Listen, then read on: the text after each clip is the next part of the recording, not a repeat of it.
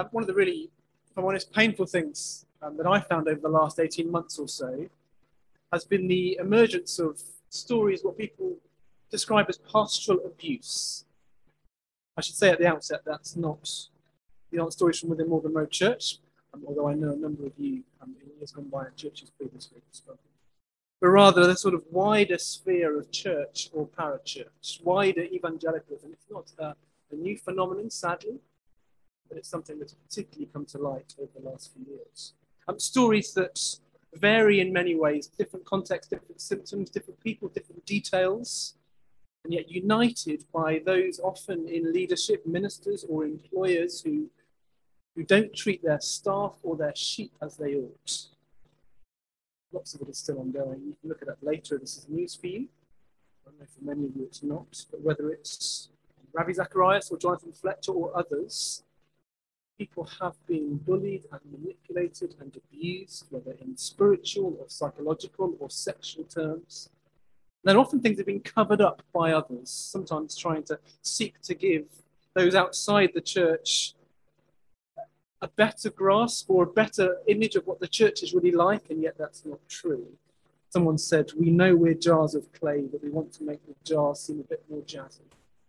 We don't like revealing our weakness and our mess people trying to trying to do a sort of PR job for God, God, and it's been horrible.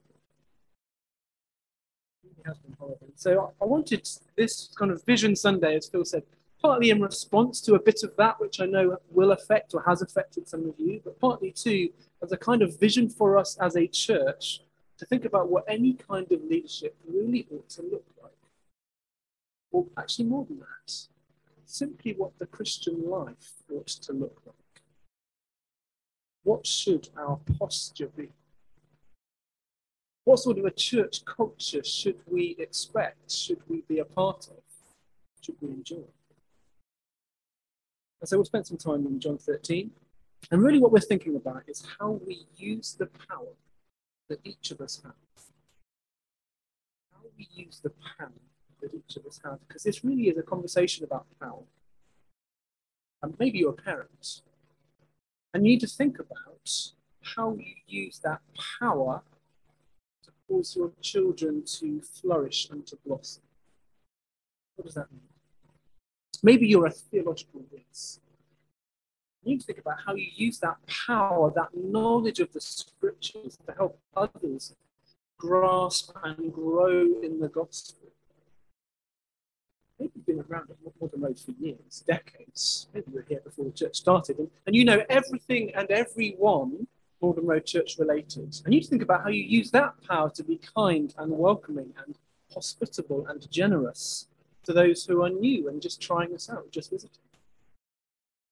Maybe you're a leadership. Maybe you're a leadership at church or, or elsewhere think about how you use that power to serve and lead those under your care so they can achieve, they can thrive. How do we intentionally use the power that God has given to us? And if you don't think you have any power, maybe that's a conversation uh, for this week in home groups or over a coffee with a friend or over lunch today. Will you come with me now to John 13? Let's see if Jesus can help us think about how we use power. Uh, just a bit of setting the scene. If you know John's Gospel, remember it's an eyewitness book. He's selecting particular stories to try and persuade us of who Jesus is. John was there, he saw him. So he wants to put together an account to persuade us we might follow Jesus too. And yeah, it's interesting, it? This little section, in fact, 13 onwards, isn't so much, I think, seeking to persuade us that Jesus is the Christ, the Son of God, but actually, this is him telling us what life in his name looks like. This is what it means to be one of his. This is nitty gritty Christian living, kind of lived out, 13 to 17. Zoom in with me. Verse 1. It's just before the Passover festival, Jesus knew that the hour had come for him to leave this world and to go to the Father. Having loved his own who were in the world, he loved them to the end. It's Thursday. Dead in less than 24 hours. Jerusalem was crammed. It would be, as Matt was teaching us, hot and dusty. There would be the hustle and bustle of pilgrims who have come to Jerusalem to remember God rescuing his people from Egypt. Do you remember, as we've been looking through Exodus? It would be a city that would be full of animals at the time. Animals to be sacrificed at the temple, lambs to be eaten in each house as each family remembers the Passover. An animal dying in the place of the firstborn son. And it's fair to say that common courtesy would have meant guests at your house would expect their feet to be cleaned, to be washed. It was the servant's job. It, there was a pecking order. It wasn't just a servant, it was the lowest of the low. You wouldn't wash the feet of someone below you, you wouldn't wash the feet of someone on your level. It's the person at the bottom of the pond who washes the feet. And so Jesus takes off just his outer cloak. Um, that is, he lays aside his status and he gets on his knees and he washes his disciples' feet. And to say it would have been a bit awkward is British understatement. But it is a passage about much more than just washing feet. A passage about life. The incredible extent of his love. Have a look again at the end of verse 1 having loved his own who were in the world, he loved them to the end. So you see, what follows in the foot washing and beyond is the magnitude of his divine love for his people. This is an enacted parable that points us to the cross. And so our first point, the cross is how we get clean. You want verses? That's kind of verse 1 to verse 11. The cross is how we get clean. Magic job. In verse 8, Jesus says to Peter that he has to be cleansed. But let me pick it up again from verse 3 and just read through to see how we get there. Jesus knew that the Father had put all things under his power, that he had come from God and was returning to God. So he got up from the meal, took off his outer clothing, wrapped a towel around his waist, and after that he poured water into a basin and began to wash his disciples' feet, drying them with the towel that was wrapped around him. Come to Simon Peter, he said, Oh, are you going to wash my feet? Replies, I don't realise now what I'm doing, but later you understand. No, no, you shall never wash my feet. Jesus answered, Unless I wash you, you have no part with me. It's much more than just washing feet. Jesus isn't saying to Peter, listen, your, your feet are too cheesy, your toes are too smelly. You can't be here with me. See, it did smell okay when you took your shoes off earlier, so that's a good thing. He's simply saying, to be one of mine, you must let me wash you. To, to be one of his, we must be made clean. As Matt did such a great job of teaching us, if you're powerful in our world, flex your muscles. From the playground to the boardroom, those who have power, they show it. And so Peter wants to put Jesus in his place, which is back at the head of the table, the place of honor and status, the place of power. But Jesus, Jesus speaks and means. He takes the position of a servant. Why? Verse 4.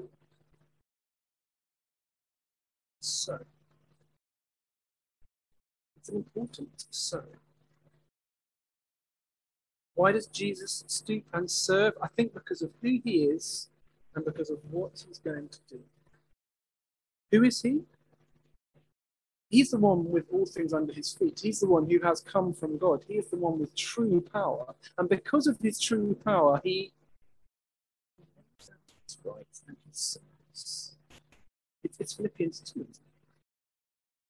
It's Jesus who, being in very nature God, didn't consider equality with God something to be used to his own advantage or, or grasped or clung on to, but rather he makes himself nothing and takes the nature of servant. You see, our God, by his very nature, perhaps paradoxically, perhaps it feels topsy turvy, but our God is one who serves. which feels wrong. Because that's not how the world does power. So that's who he is. What's he going to do? He's going to return to the Father, which means job done, which means mission accomplished, which means ultimate service seen, which means work on the cross finished. This is more than a story about washing feet. This is a story about the cross. It is getting rid of the dirt from inside us. The cross is how we get to Now, we're just coming to the end of that time of the year. So imagine with me, we're, we're punting on a tent because it's Oxford. That's what we do all the time. You imagine the quiet, relaxed afternoon you're hoping to end up with Pimm's and strawberries and all that kind of stuff. Some of that's such sort of luxury that, we do in Oxford. Um, the reality is, if you're under the age of about 23, you'll probably end up in the water. And imagine you get back home and there are muddy, muddy footprints down the street behind you, brown ooze kind of dripping from you. You're feeling a bit ill already. You ring the doorbell, your housemate opens the door. They've got marigolds on. They are sweating. It's been a busy morning. Been having fun with the Hoover, with the Windolene, with the Ajax. The, the house is gleaming. It's perfect. It's pristine.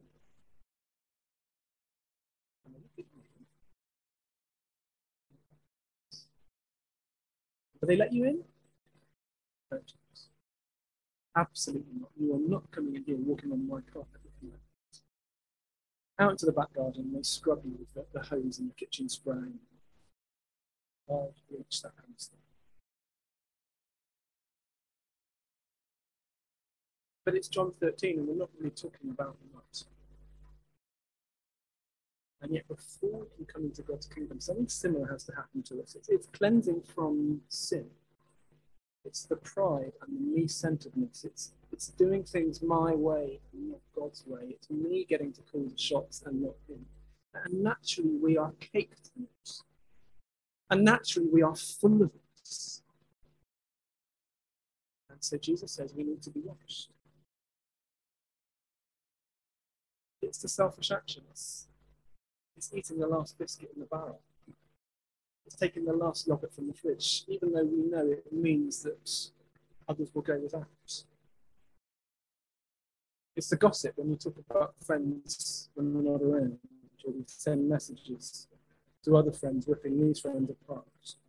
It's the thoughts, it's the mental assassination that we go through as we, as we run through the conversation again and again and again, and we can't stop.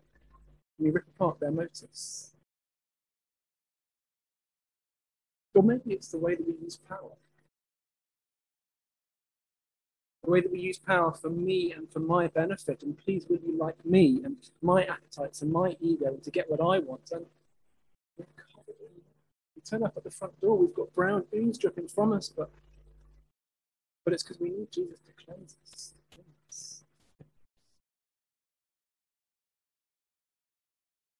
So there eh? he is, bending down his knees, cloak off,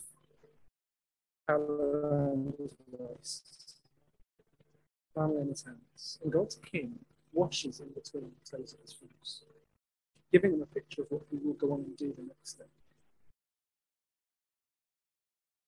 Maybe you're here and you aren't a Christian, or you're not sure, or you know that lockdown has been an extraordinary time of drifting off into other things. Maybe you are a Christian, you just know you need to come back again to the cross. I would urge you to come to Jesus and to be known.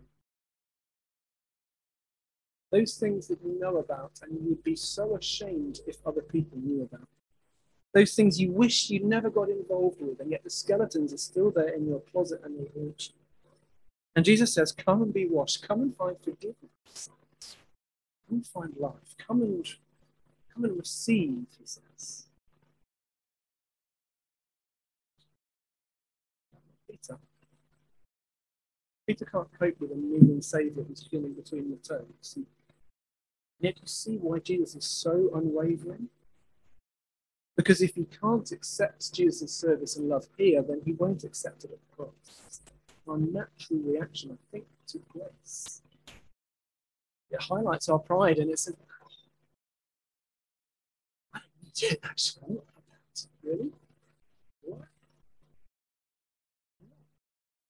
UK, I mean, I can do it myself. I'll, I'll sort it out. I'll, I'll, I'll, make it back to him. I'll just tip the scales so we'll be all right we'll be on God's side again. And yet we can't, and it's all been done for us. So put your pride away. We need him to serve us and to wash us, to love us. So that's the foundation, in one sense, for the sermon. Because the next point really is the cross is our model for service. Verse 14 to 17. You see, we need to do that bit first because we need to know how God loves and serves us first before we can then go and love and serve each other. The cross is how we get clean. But Jesus says it, it's our example as well. It, it's how we are to use the power that he entrusts to us. Verse 12. When he had finished washing their feet, he put on his clothes and returned to his place. Do you understand what I've done for you? He asked them. You call me teacher and Lord, and rightly so, for that's what I am. But now that I, your Lord and teacher, have washed your feet, you also should wash one another's feet. I've set you an example. You should do as I've done for you. Very truly, I tell you, no servant is greater than his master, nor is a messenger greater than the one who sent him. Now that you know these things, you'll be blessed if you do. Do want to know how to treat other people?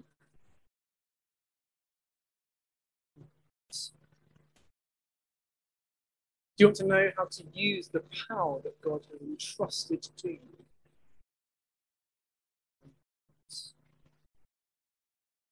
You see, because you have been loved and served by Christ, now go and do that with us. Because he used his power and privilege for his people, now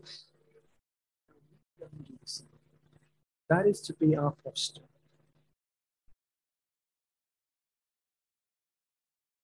If you're a parent, do you love and serve your children that they might flourish? What does that look like as you as you use that power for their as you pour yourself out for them, day after day after day after day? If you're the theological whiz, how do you use that power and that knowledge to love and serve others? What does that look like in home group? Maybe it looks like you quieting down a bit Maybe it looks like you gathering a few people for breakfast each week to read a book together or something. How do we build up others up rather than being stuck on what we Or if you've been around Malvern Road for years, many of you are amazing at this fact.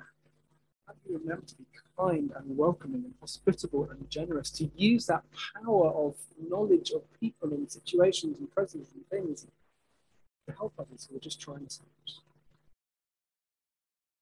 Or if you're leadership. Leadership here, elsewhere. How do you take care not to use that power for your own good, for your own benefit, your own ego, your appetite? Because that is our danger. That is the default position of our hearts, that it always becomes about us. It always becomes about in these bodies that are still selfish and self-serving. We can do what we do. It's so subtle. But that we hope that we get the benefit. I want you to like this because I want you to like me. That just shows something of the murkiness of my heart the way in which we can use them to get what we want the comfort, the kudos, the standing, the reputation, the likes, the whatever it might be. All at the other end of the scale, the more sinister examples that we started with. The way that people are used and abused. The Road Church, forgive me for the alliteration, but I'd love us to be a fellowship of foot washers A fellowship of foot washers, the kind of place where we are seeking to outdo each other in, in giving up our rights and our power and our privilege for the sake of everyone else. The kind of place where we put egos aside and we love and we bless and serve each other because we know we have been loved and blessed and served. To be so caught up with Christ that serving others is just second nature, just what we do. To be so caught up with Him that we, we, we just use the power well that He's given us. It's just natural. It's just because we're so caught up with Him. And it's costly. It's costly, isn't it? As you make dinner for that family who are struggling, or as you babysit for the couple so that they can go out for an evening, or as you give sacrificially and generously in all kinds of ways, or as you help people, or you're on various teams at church, we're getting going. I know we're short in various ways. Different teams, different voters, different groups needing people. As you pour yourself out, well, the cross is your model for service. And you know, as you often take on their pain and their hardship, as you absorb something of what they're going through, as you love them and serve them and help them, there's an exchange that goes on. Any of you will know. Tim Keller, he's a pastor, author. He's written this. It's quite a long quote, but I love it. So. Um, he says, he says there are a lot of wounded people out there. They are emotionally sinking. They are hurting and they desperately need to be loved. And when they are with you, you want to look at your watch and you want to make a graceful exit because listening to them with all their problems can be grueling. It can be exhausting to be a friend to an emotionally damaged person. But the only way they're going to start filling up emotionally is if somebody loves them. And the only way to love them is to let yourself be emotionally drained. Some of your fullness is going to have to go into them, and you have to empty out to some degree. If you hold on to your emotional comfort and simply avoid these people, they will sink. The only way to love them is through substitutionary sacrifice or real life changing love the substitutionary sacrifice.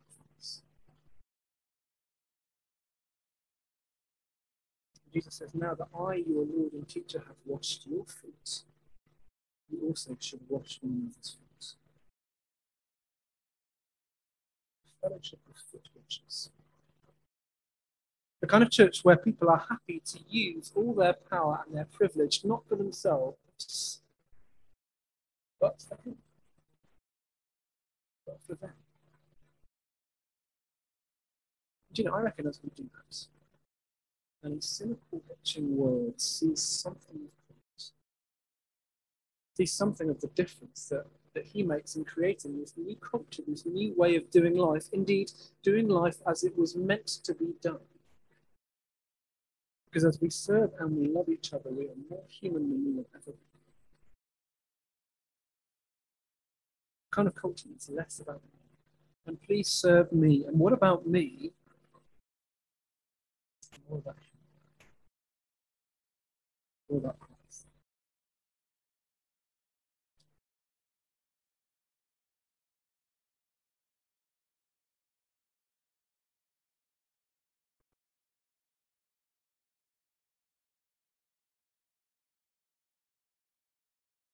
Father, sorry because, you know, the natural bent of our sinful hearts is still towards self, still towards me. We're sorry for the ways in which we use all the gifts that you've entrusted to us.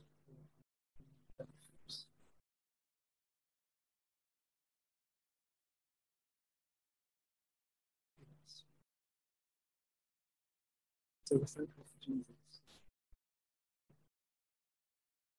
We're thankful because he comes and says, Let me make you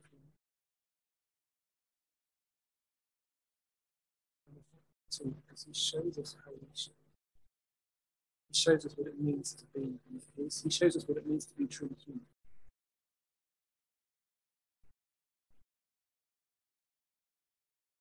Father, we long that increasingly you would shape us as a church to be a ship of nations. Whereas the kind of culture where we just simply love each other. we know that's messy. We know that's difficult. So we thank, we thank you for your spirit. I can be at work, it's making us more.